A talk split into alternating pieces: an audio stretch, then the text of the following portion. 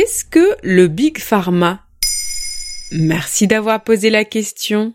À l'heure où le monde entier attend un vaccin contre la Covid, est-ce que les citoyens ont confiance dans les laboratoires qui les fabriquent? Selon l'INSEE, plus de la moitié des Français n'a pas confiance dans les entreprises du médicament.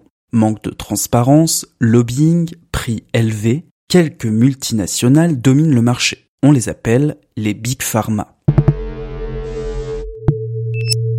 Le terme Big Pharma apparaît dans les années 90 aux États-Unis, en écho au Big Food ou au Big Oil, des termes qui désignent une industrie dominée par un petit nombre d'entreprises. Dans l'industrie pharmaceutique, elle s'appelle Novartis, Roche, Pfizer, Johnson Johnson, Sanofi. Les dix plus grosses entreprises génèrent 500 milliards de dollars par an, et ce chiffre a doublé en 10 ans.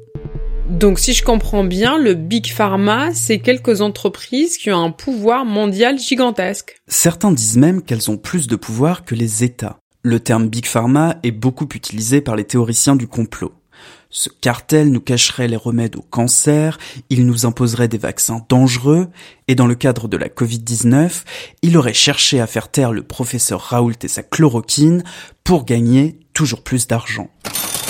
Attends, je comprends pas bien. Le Big Pharma existe vraiment ou c'est juste une énième théorie du complot? Disons que la réalité n'est pas toujours aussi simpliste que les théories du complot. Sans aller jusqu'aux théories farfelues, le documentaire Big Pharma Labo Tout-Puissant, diffusé en septembre 2020 sur Arte, fait un bon résumé des pratiques abusives des entreprises pharmaceutiques mondiales. On y apprend que certaines entreprises du Big Pharma sont accusées et condamnées pour avoir caché les effets secondaires de certains médicaments. C'est le cas du Mediator ou de la Dépakine par exemple. Après des semaines de silence, le laboratoire Servier parle. Nous ne nions pas que le Mediator ait pu présenter un vrai risque.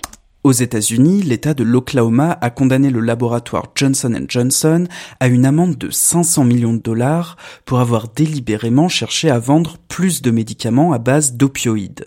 Ces médicaments sont à l'origine de l'une des crises sanitaires les plus graves qu'ait connu le pays. Je vous renvoie à notre épisode sur le sujet.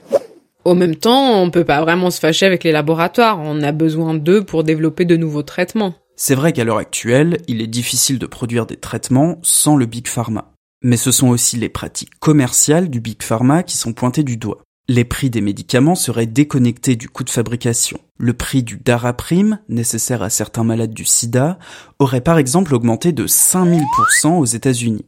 Enfin, les laboratoires influenceraient les médecins pour qu'ils prescrivent certains médicaments en leur offrant des cadeaux et des voyages.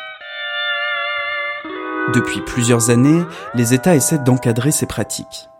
Voilà ce qu'est le Big Pharma, Maintenant, vous savez. En moins de 3 minutes, nous répondons à votre question. Que voulez-vous savoir? Posez vos questions en commentaire sur les plateformes audio et sur le compte Twitter de Bababam.